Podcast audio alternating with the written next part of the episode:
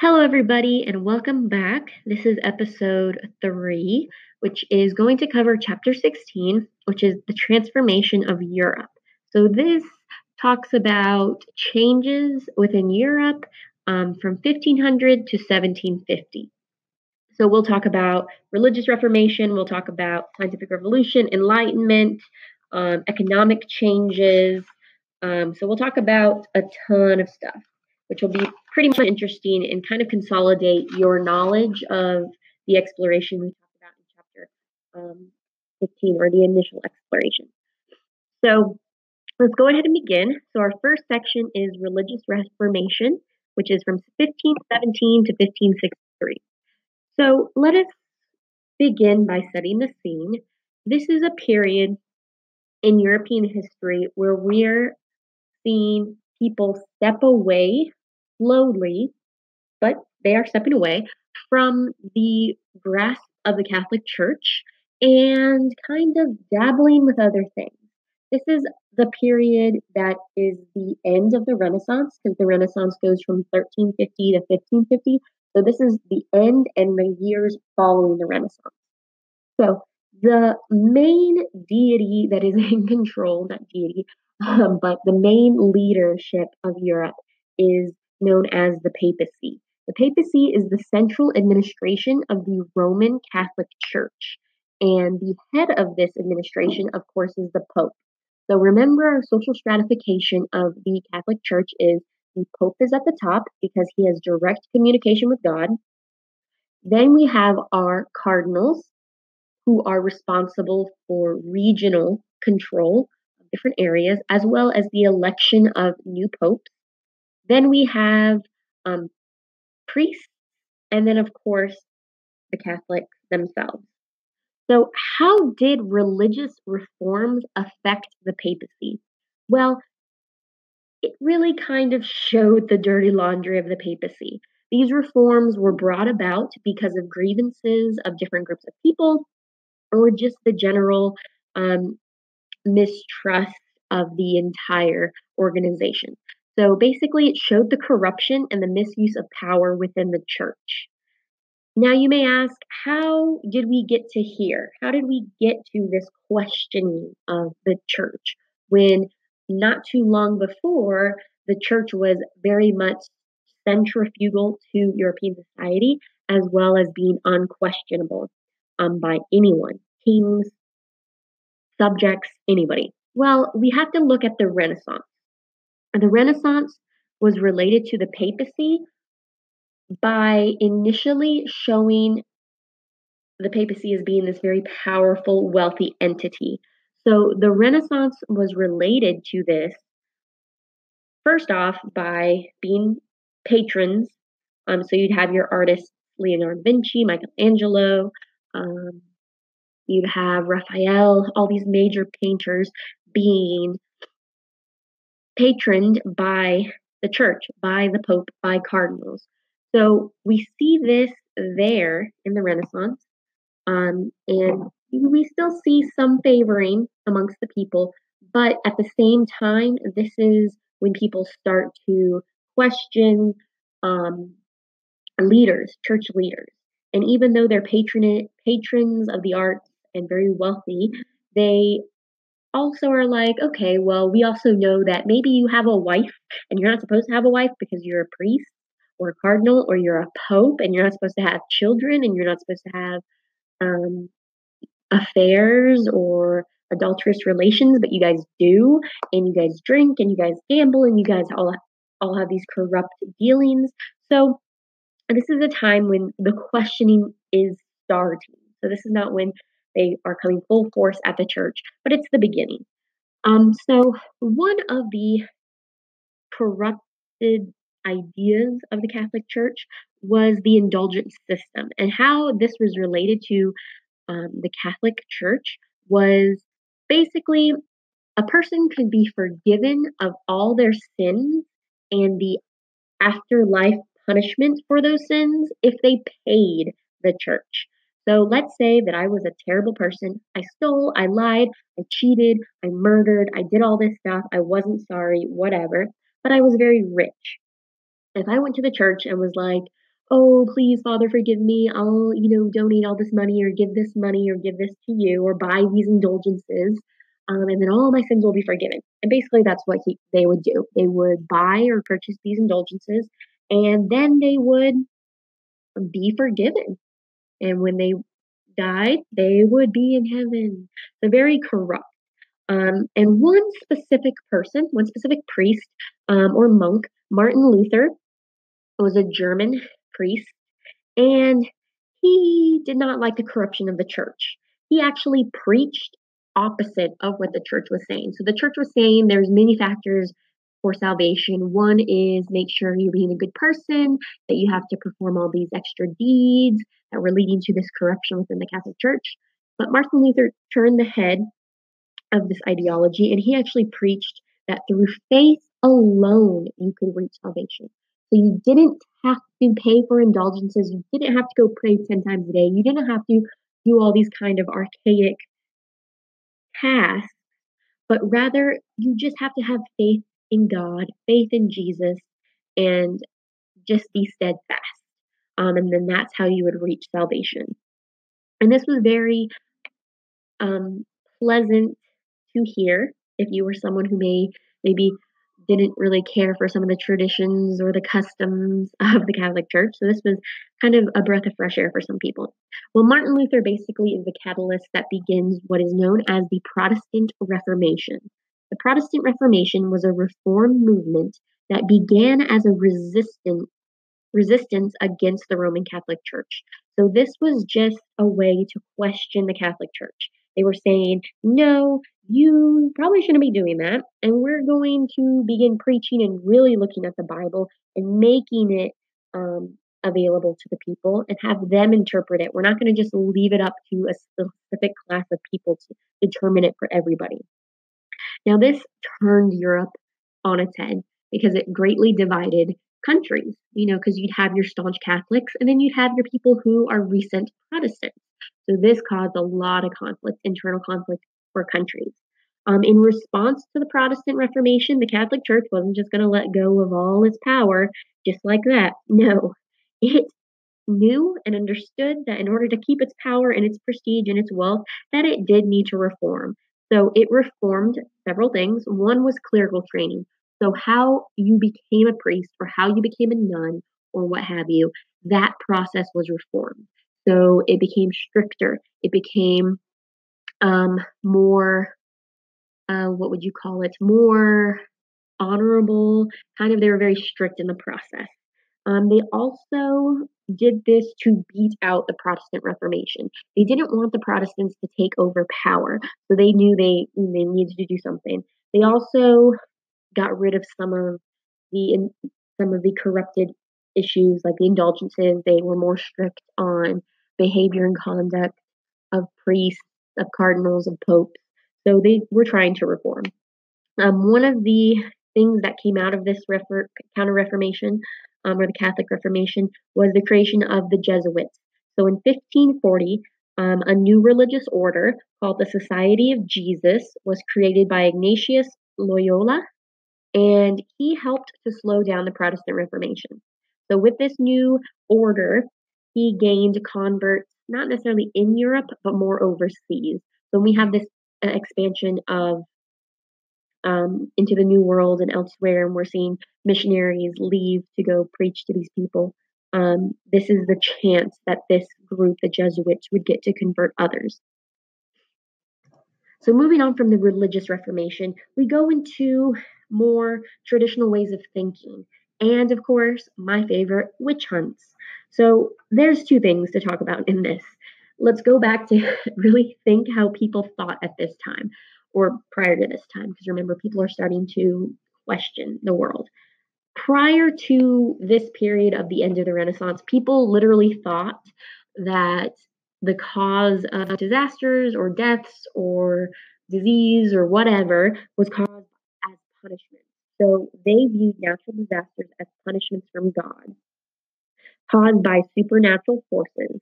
So they would blame these unseen forces or spirits, and they would actually seek out people with special talents or what we would call witches.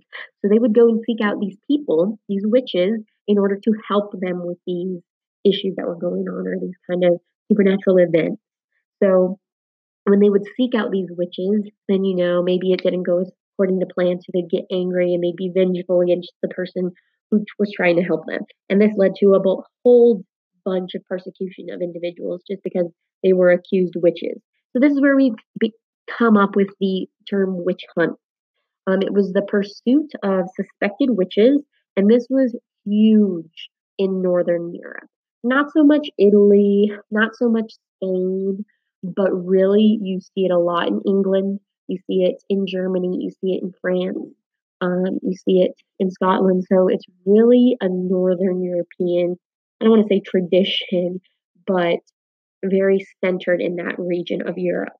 Um, and it was again just searching out for witches um, and killing them, basically putting them on trial and killing them, blaming them. They're basically scapegoats. So, moving on from this religious and traditional initial way of thinking, we have the creation of the scientific revolution. So, the ideas that the scientific revolution was rooted in um, come from Greco Roman manuscripts. And these are the ideas and the beliefs and the innovations of the Greeks and the Romans. So basically, all the knowledge of these ancient or classical civilizations were influential to the basis of science in Europe at this time. So we have a couple scientists we're going to talk about. First, we're going to talk about Nicholas Copernicus. Nicholas Copernicus was a Polish monk and mathematician, and he is the one that initiated this new scientific era, which is actually pretty surprising because remember, he is a monk. He is a part of the Catholic Church. And he says, you know, I mean, I can still be religious and believe in God and understand that, you know, there is science in the world. Things happen not just by God, you know. So he is the one that really starts this. The next scientist that comes into play is Johannes Kepler. So Johannes is a German scientist, and he basically took Copernicus's ideas um, of that model and of planets and the evolution of these planets and celestial bodies and strengthened it. So he really did his research. He studied. He he came up with these new ideas, and he was like, "Yes, Copernicus was right. This is correct, and I have the evidence to back it." And he basically proved um, that Copernicus was right. That you know you had these planets making elliptical motions around each other or around the sun, and so forth and so on. Another man comes into play, this one from Italy, and his name is Galileo Galilei. Um, he is an Italian scientist and he built a telescope. He wasn't the person who invented the telescope, so let's not get that confused. But he built a telescope, and with that telescope, he confirmed the heliocentric theory, um, which means that the sun was the center of the solar system. So initially, people thought the Earth was the center and that the sun and all the other planets and the stars and everything moved around the Earth.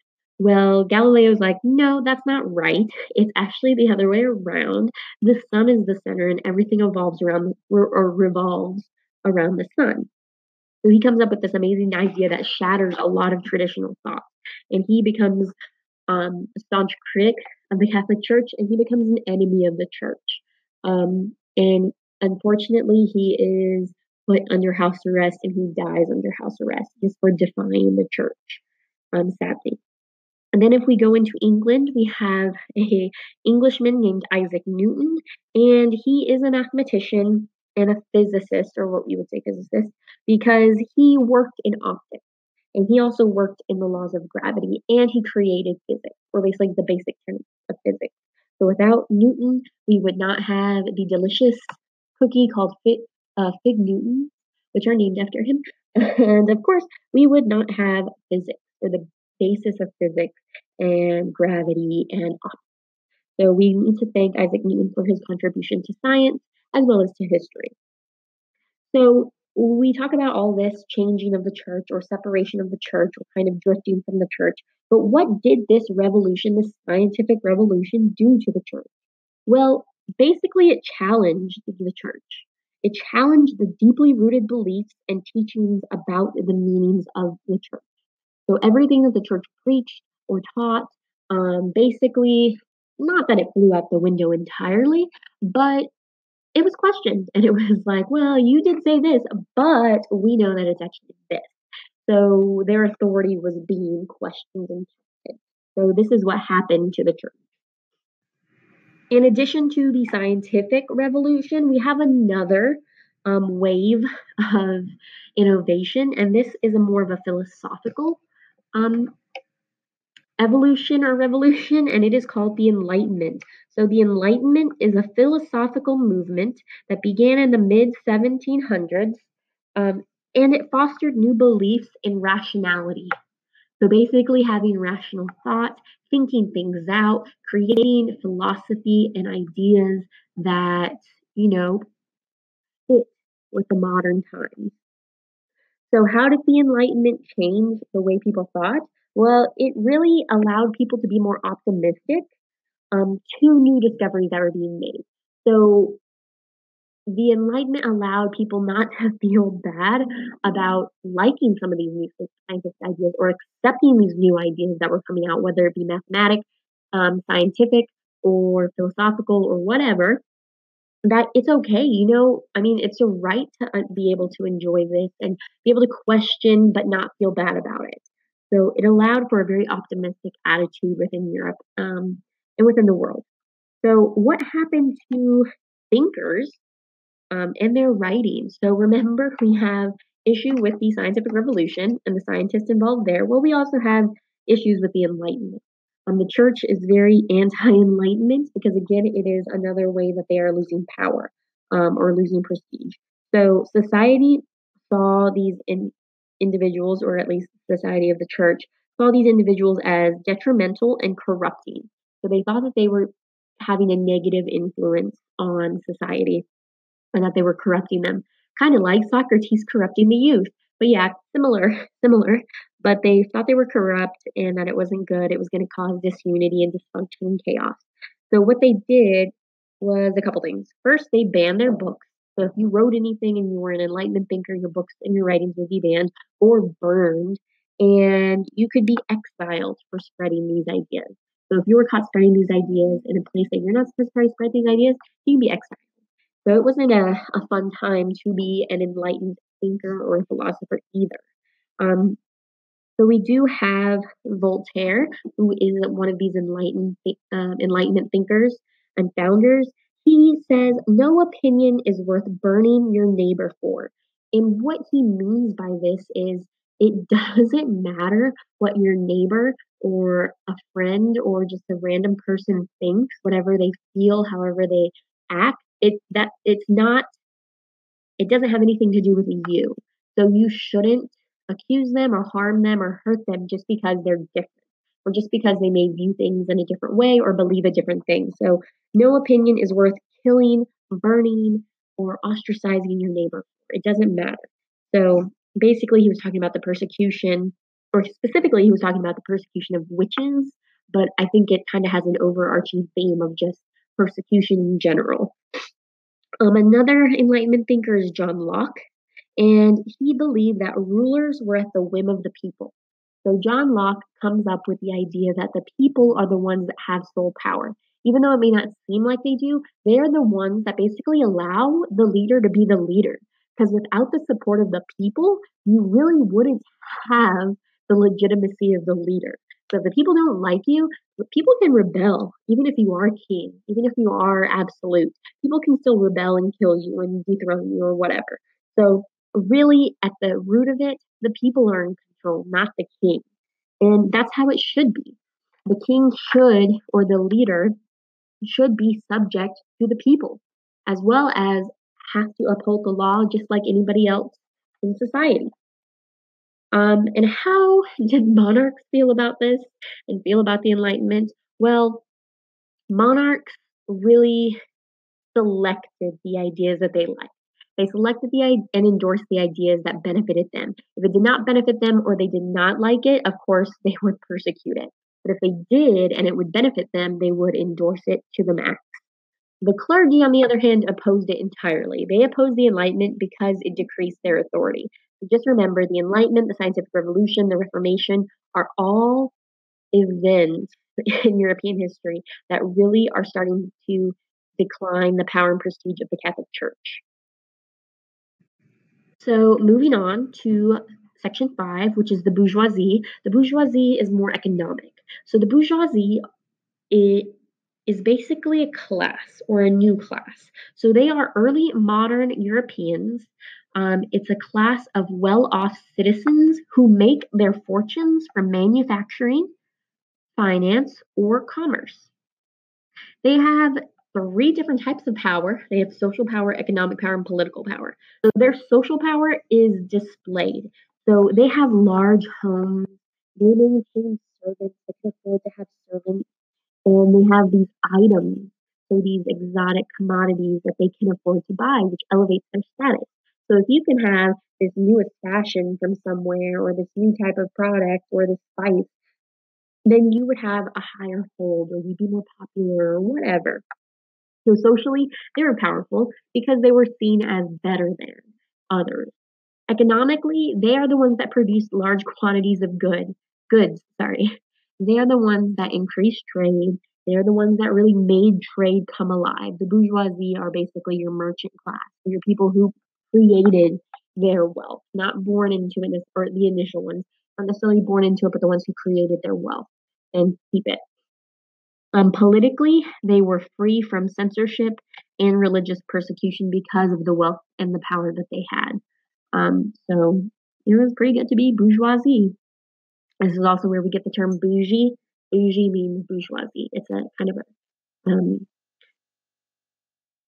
a modernized version of the same word. It just thinks that you're thinks you're better than. So that's where it comes from. So while we had this increase in the bourgeoisie and this creation of this new class, we still had poor people. And poor people that lived in the city made up the vast majority of people that lived in cities. Um, but they lived completely different than the bourgeoisie. They lived desperately. They had to survive on begging or stealing or by their their their talents or their wits. So they did not have as successful a life as possibly the bourgeoisie. Now, marriage and education are two things that the bourgeoisie took very seriously. Marriage was seen as a way to advance or continue their advancement up the social ladder.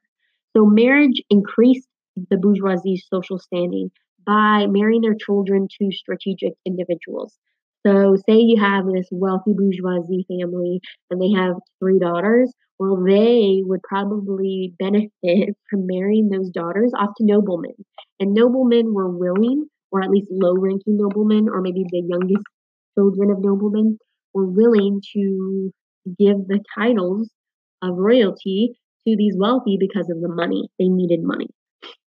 As for education, the bourgeoisie actually did a lot for education. They established schools. Now, of course, they established schools for the wealthy. This wasn't open public school, they established schools for the wealthy, and they required their children to be educated and trained um, daughters did receive an education, but it was a less formal education. It was more um, an education for domestic duties. But some did receive an education that would allow them to be bookkeepers or help their husbands or help their family in financial um, centers. Um, businesses initially were run were run by the banks because the banks are the ones that held the most capital. So they gave out loans, they gave out um, loans not only to individuals but also to the government. So the banks are the ones that held it. And then it switched. So when we see this increase in the bourgeoisie, it switched from the bank to the hands of the merchants and the bourgeoisie. So businesses initially were controlled by the banks and then switched to be controlled by the merchants, the ones that were actually running the businesses. And we had two types of businesses. We had joint stock companies, which were businesses backed by the government or by a government charter. And you could, as an individual, buy stock um, or shares into the joint stock company. So it's like funding an adventure or funding an expedition or funding something, funding a business with multiple people putting in money too. Um, a stock exchange is a place where shares in a company are brought, bought and sold. So the stock exchange, think of like New York Stock Exchange. This is where you go to buy these stocks or to place bets or bids on on stock. So it's a place where you obtain these um, these resources for business. Um, then we have the flute. The flute is also called a flyboat, which is a very large capacity cargo ship. And this was beneficial during this period because we see this increase in tra- increase in trade, and this is the exploration period. Um, we need bigger boats that could trade more product. Um, so these were very very important. And then we had the Indiaman. These were heavily armed merchant ships that were also heavily heavily, heavily, when I say heavily armed, I'm not just exaggerating, they were heavily armed. And this was basically for the protection of the goods against pirates, against marauders, against just, you know, other countries stealing from you. So, you know, a lot of ships were lost, a lot of merchant ships were lost. So they had to figure out a way to save their capital. Um, we see a new class arise called the gentry, which is just a land owning class. So it would be these people who would obtain large tracts of land, um, and they were right below the aristocracy. So you'd have your nobility and your royalty, then you'd have your aristocracy, and then you'd have your gentry. So they weren't quite like millionaires or lords, but they were about there. They were the gentry.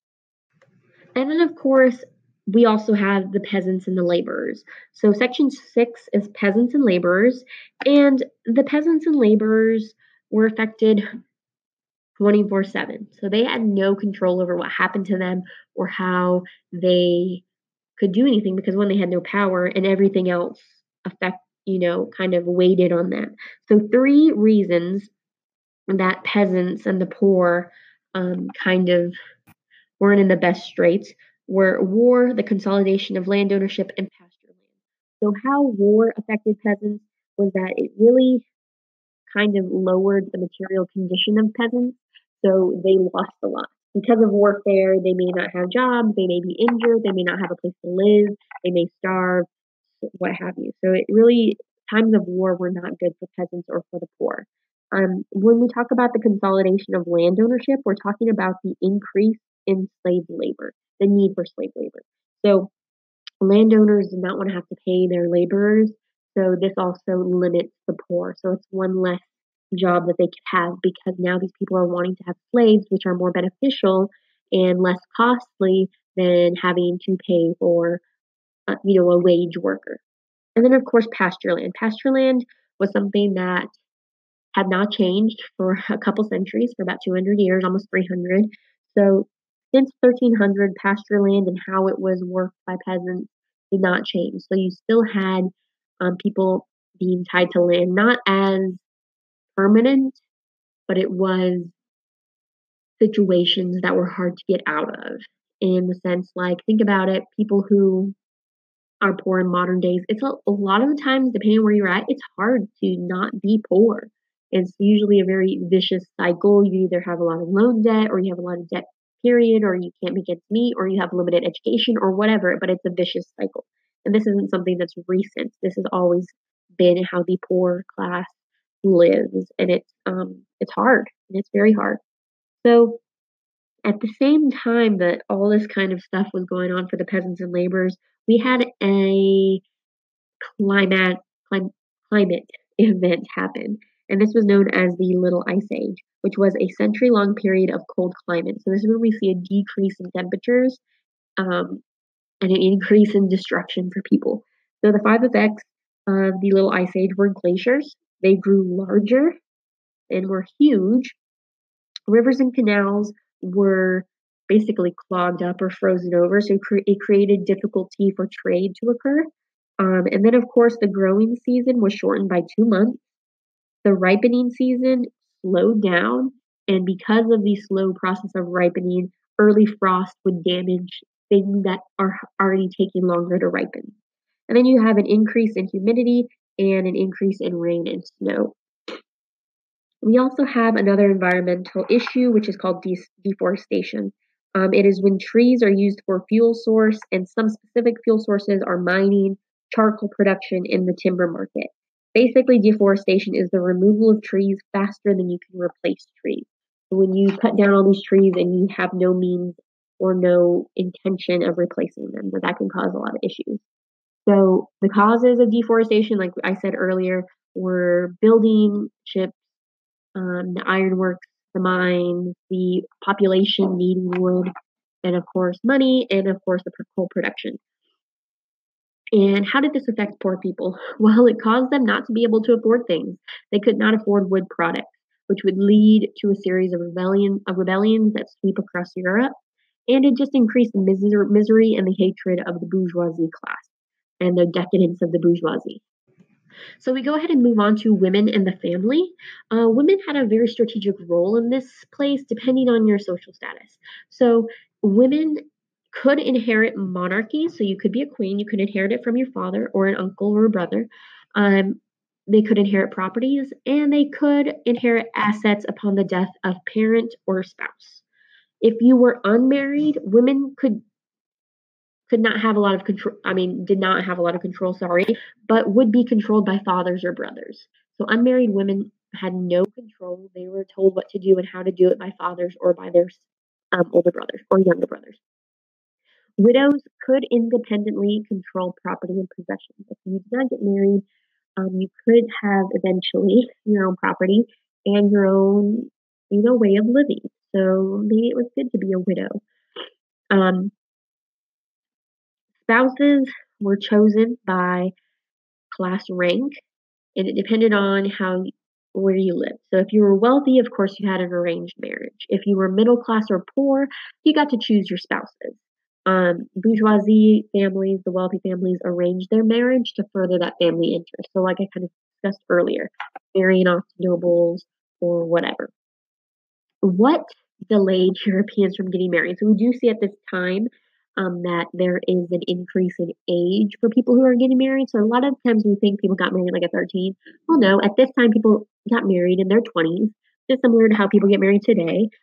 Um, but why? Men decided to wait until they could live on their own. So they wanted to be self sufficient, not have to um, rely on parents. So around their late 20s is when they would start looking for a marriage. Women would work to help their families as servants or what have you. And basically, they're trying to save for a dowry because the more money you have in your dowry, the less um, reliance you have to have on parents so basically, the same kind of the same reason, just trying to be self sufficient. Um, the birth rate, because of this decrease in younger marriages, we see that it was steady and it was limited because of those late marriages. Um, unmarried women made up the 10% of births in urban areas. So think about it 10% of the births in a city were from unmarried women. And how this came about would be through like uh, servants, female servants, um, laborers, prostitutes, whatever. But these women would get pregnant, and whether it be from consensual, consensual, consensual sexual relations or through um, sexual assault uh, or rape, it would still be a birth. Um, sometimes women who could not take care of their children would abandon them either on the steps of a wealthy person or at a church or a convent. So if they could not afford to take care of it or raise it, they would give it away or they would leave it as an orphan. Um, brothels and rape increased during this period because of that delayed marriage. We see an in- increase in the chances of young women being pulled in pro- into prostitution. So when we see young women, um, we're talking about vulnerable young girls who maybe um, were raised in the country and are first time city dwellers. They come in, they're taken advantage of by these fast talking, swindly men, and they're put into prostitution or into brothels. Um, and we also see an increase in rape. Um, this is a time uh, when women are very, very vulnerable in history, especially in the cities. But sadly, that is not something that has changed um, too much. Bourgeoisie parents wanted children to obtain a good education and to socially climb through marriage. Um, so those were their two goals to have educated children and to have good matches or good marriages for their children. Um, for men, of course, they were educated in Greek and Latin, modern languages, and law, law specifically helped with the trade and commerce section of the bourgeoisie. Women, like I said earlier, less formally trained or educated, um, but could help as bookkeepers and could inherit businesses. Wealthy women, on the other hand, were very literate. They were educated. They could own and inherit property and businesses. They just had the life. Wealthy women had a lot of social standing. They had a lot of pull, even though it may not be physical political pool, they had a lot of behind the scenes pull. So we go ahead and move on to state development. So when we talk about state development, we're talking about the creation of countries, creation of modernized, modernized, not like how we think, how we generally think of modern like today, but modern as in, you know, they're starting to evolve or starting to be similar to what we know of these countries today. Mm-hmm. So the Holy Roman Holy Roland, Holy Roman Empire was a loose federation of German states, German principalities, um, headed by one individual. So the Holy Roman Emperor was a person that controlled a region. It was Germany, Austria, and in some cases Spain, um, and parts of France. The Habsburgs were a powerful European family that provided many of the individuals who were Holy Roman emperors. So many of the Holy Roman emperors came from the Habsburg dynasty. Um, they also founded the Austrian Empire. So the Habsburgs were um, interesting. They had a lot of inbreeding and a lot of incestuous relationships that led to a lot of deformed children um, and disfigured children, which allowed for the sterilization of future generations just because of the incestuous relationships. So the Habsburgs were all over the place. The reason they had incestuous relationships was the same reason as most people do is to keep the bloodline pure. Because you are wealthy, we want to keep the bloodline royal, we want to keep it blue, so we're going to marry our siblings or our cousins. And it's super disgusting, but there we have it. Germany did have a view about the Pope. They weren't very supportive. Remember, Martin Luther was a German, so they were kind of wary of the Pope, so they were not supportive, but rather they were loyal to German nationalism. That means you see this creation of this German identity, German patriotism, extreme patriotism of an individual's country or home country. So, what ended up happening to the Holy Roman Empire? Well, the power was taken away from the emperor and it was given to individual states and given more centralized power. Instead of giving all the power to one person, it was um, actually it was decentralized sorry not centralized it was decentralized to these individual states instead of having all the control and power in one individual so we also see religious policies changing across Europe due to the Reformations. Um, in Spain, we see that the Spanish kings, um, especially Philip II, actively defend the Catholic Church and are always trying to promote Catholicism. And specifically, Philip II used the Inquisition to enforce this devotion to the Catholic Church. So the Inquisition is just the persecution of people who were not Catholic or suspected heretics. So they would be put, arrested, put on trial, probably tortured, most of the time burned at the stake or killed. So the Inquisition, if you got taken by the Spanish Inquisition, you were very much out of the luck because most of the time you didn't survive it. Um, so heresy heretic, heresy, um, all this are suspected Protestants at this time. So heresy can be a lot of things, but for the Catholics, they mm-hmm. were Protestants. So suspected Protestants, as well as anybody who criticized the king. So if you were a Protestant or you were a critic of the king, you could be arrested and executed. And then we go to France, which is north of Spain. Mm-hmm. Um, we have a king called Louis XIV. He is also known as the Sun King, and he will be one of our absolute rulers later on. He is very supportive of the church. An absolute ruler is an individual who has complete authoritarian power. They control everything. They control the economy, they control military, they control politics, they control religion and social and cultural aspects of the country. They control everything. Louis XIV is one of these. That's why he's considered, the, or he's nicknamed the Sun King because the sun is the center of the solar system. Louis was the center of France. He believed everything revolved around him. So if he was staunchly Catholic, everybody had to be staunchly Catholic. Um, Louis XIV's grandfather created the Edict of Nantes or Nantes. Um, the Edict of Nantes granted religious freedom to Protestants because Louis's grandfather had Protestant supporters. Um, so he wanted to include these Protestants. But Louis XIV was like, no, no, no, we're going to revoke this and everybody needs to be a Catholic.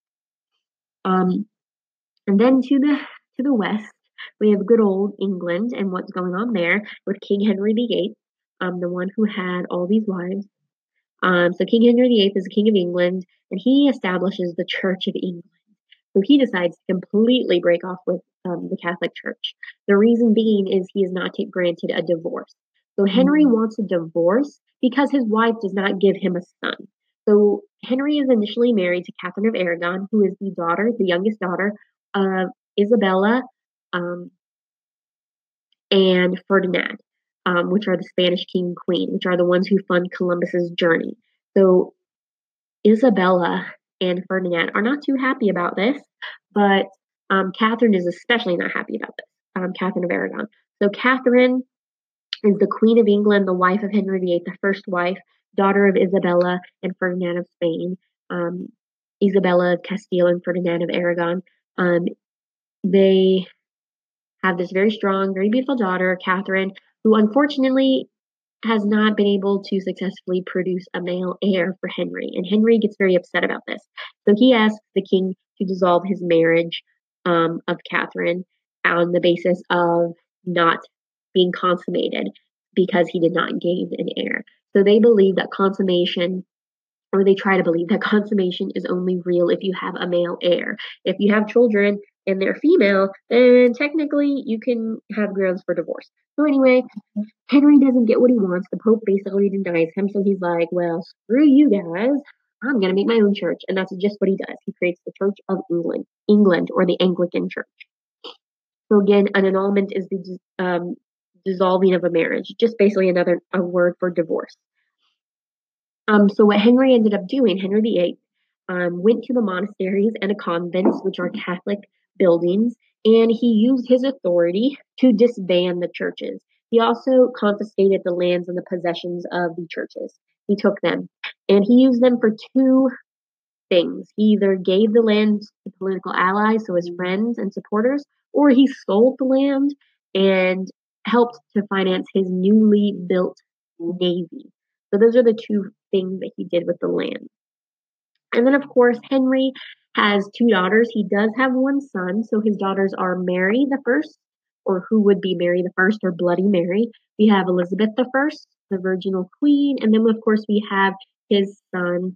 Um, oh my gosh, what is his son's name? And of course his son Edward. So these are his three children. Um, and the really only real successful one, of course, we all know is Elizabeth I. But we won't go into that yet. So Elizabeth first comes to power. She does not have any heirs because remember, she does not get married. She never marries. She is a virgin queen. And she leaves her kingdom to a cousin, James I. So James I is a Scottish king and he inherits the throne from Elizabeth upon death. And he is now the king of England and of Scotland. And he is the one Jamestown is named after. And he's the one that basically overlooks the initial um, plans of expansion under the English Empire. So we go ahead and move on to the monarchies in England and France and talk more about some conflict that goes on in these two areas. So in England, we have a civil war. So we have James the First, and we have Charles the First, and we have all these kind of not so great rulers come to power. And basically, the English Civil War is a conflict between the monarchy and the parliament. Because remember, we have this cohesive relationship between the, the, the monarch and the parliament, the legislative body. Well, they're not working together. So we have this kind of conflict, this literal war between these two factions.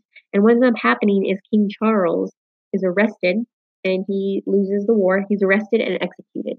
And we see the rise of um, Oliver Cromwell come to power and he takes over um, and he doesn't really do a great job.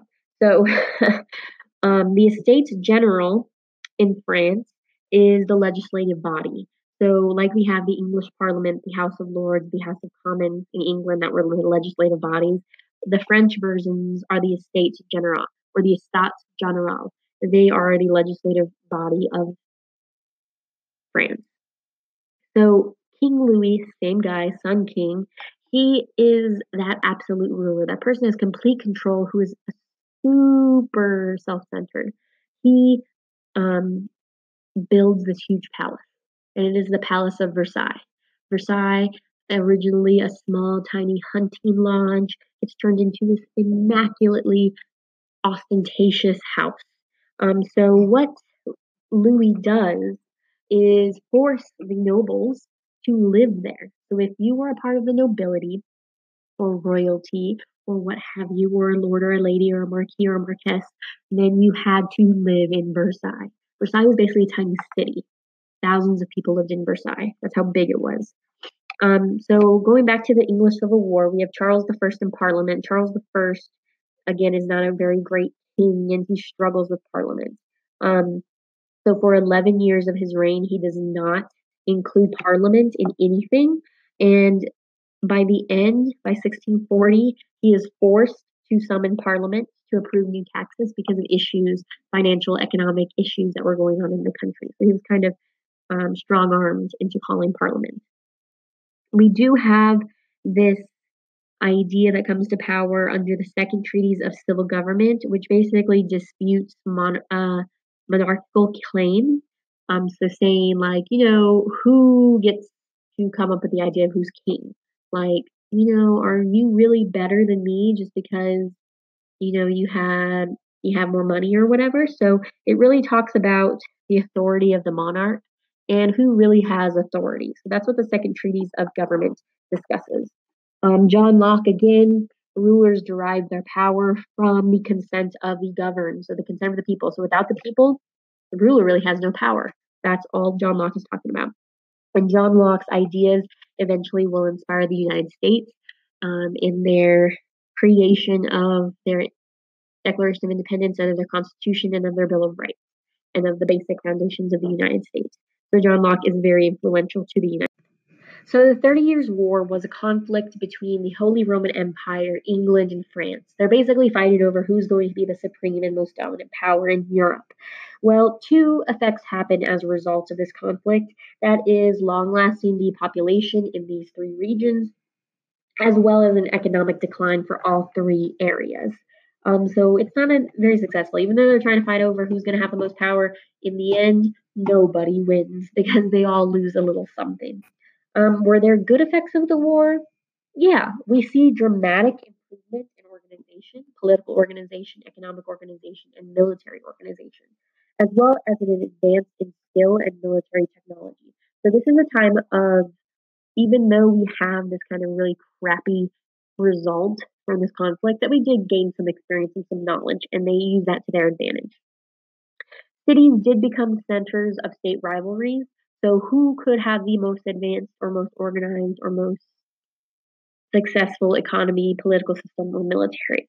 Um, but the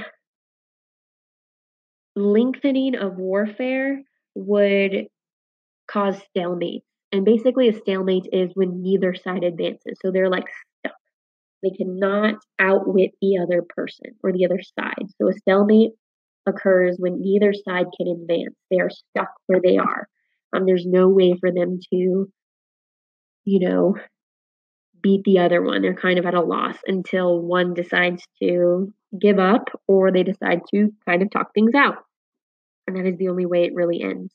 So after this, we see the British Royal Navy really rise to prominence.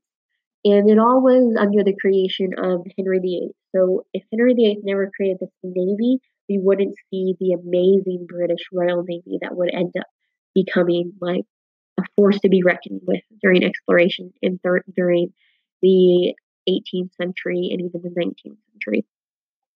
Um, on the other hand, we have the consolidation of England, Scotland, and Ireland. England merges with Scotland to create Great Britain, and then the English just go ahead and annex Ireland, and this is where we see the expansion of uh, the American colonies or the British colonies. Um, the balance of power was an international policy, kind of like the first international political um, or policy based system. This was where um, Europeans um, and countries worked together to make sure one state was not more powerful or all encompassing. So this was kind of a multi state effort, just so one couldn't outdo the other, basically. So France was Europe's most powerful, just in general, out of all aspects, politically, economically, socially. Um, they were pretty powerful at this point. Um, Britain had the greatest naval strength. Austria and Prussia had the largest land armies. So everybody had kind of their own little thing that they could be proud of. And those were each. So again, France was just generally very powerful. Britain had an amazing navy. Um, Austria and Prussia had very large armies, land armies, and Russia had pretty strategic location and environment as well as large land land armies. And now we come to the last section, um, section 12, paying the piper. So this is the result of merchants and monarchies and government working together. So why were merchants and the government slash monarchy important to each other? Well, because they work together. And when they worked together, it was more of a cohesive, organized relationship that allowed for governmental debt to be regulated. So merchants could come in and be like, so, you know, we're successful. We're making a lot of money. If you want to make a lot of money, you should probably listen to what we have to say. So it's kind of a symbiotic relationship. And of course, the merchants gained um, prestige and gained um, favor from the government or from the monarch as well. Um, do we see this happening today? Of course, this does happen. Um, private companies working with the government or the government working with private companies or businesses all the time. And this doesn't necessarily have to just mean through economics, it could mean through just general help. We see that a lot of the times the government hires private military organizations to help them or private um, businesses to fund them or supply them. So this does happen all the time today. Um, now, on the flip side, even though we have kind of success going on in, in Europe, in most of Europe, Spain is not doing too great. Um, Spain is messed up economically, and this is all because of Philip II. Philip II imposes sales tax on the Spanish and on all his subjects to enforce Catholicism. So he's like, I'm going to create the sales tax to force people to convert to Catholicism. So if you were not a Catholic, you had to pay sales tax. If you were a Catholic, you were fine. But if you were not a Catholic, you had to pay sales tax. Um, and this really enforced people to embrace Catholicism because they didn't want to. I mean, not that they necessarily believed in Catholicism, but they just don't want to pay the taxes. Um, of course, we have the foreign wars, and wars always put a strain on the individuals involved. And specifically for Spain, it was an unbearable strain. It was very costly um, because they were constantly funding their military. They were losing a lot of economic function within their country. Um, the Dutch, on the other hand, were very successful. They um, had highly skilled and a very well trained army and navy. So they succeeded um, in exploration and in economics um, greatly because they had all they're they're very very good. The Dutch are amazing economically, but they also are good politically because of their skilled military um, through their navy and their army. England also began to develop their own associations that combine government and business. So these are like those joint stock companies or these um, these relationships between small businesses or private businesses with the government or with the monarch. Um, and then we have this financial revolution. This is happening all at all at the same time. Just when states are financially sound, it is a good time in whatever state. Um, it is just this kind of boom. And we see this boom in France, we see this boom in the Dutch area, we see this boom in England. Not so much in Spain, but those three main areas. Um, Colbert put together four things that kind of helped to make um, the French successful. And one was a streamlined tax collection. So we kind of made the tax collection tax collection process faster and more efficient. Um, he promoted French manufacturing. So basically going out there and saying, you know, French make the best cheese or the French make the best champagne. So you should probably buy from France. So just kind of really promoting. He also improved the transportation in France. And remember, improved transportation allows things to move a lot smoother.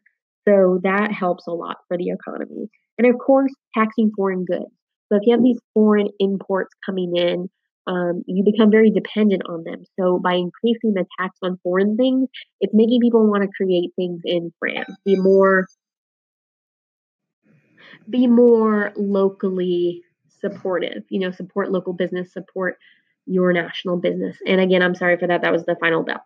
Um, but anyway, that is the end of chapter 16 and the transformation of Europe. Um, I will be putting up chapter 17 probably this weekend. And of course, you don't have to worry. I'm just doing this in advance. This isn't something that you need to be doing now or listening to right now. You are completely fine. Don't worry. Um, but I'm just getting ahead of the game. So, no problem. Um, I hope this was beneficial to you as always. And I look forward to creating more of these podcasts and really having more time in class to help you with other things. Maybe you're writing, maybe working and practicing multiple choice questions, whatever. But you guys have a great evening, morning, or or afternoon, whatever time you're listening to this. And I will see you the next time you're in my class or in the hallway. Have a good day.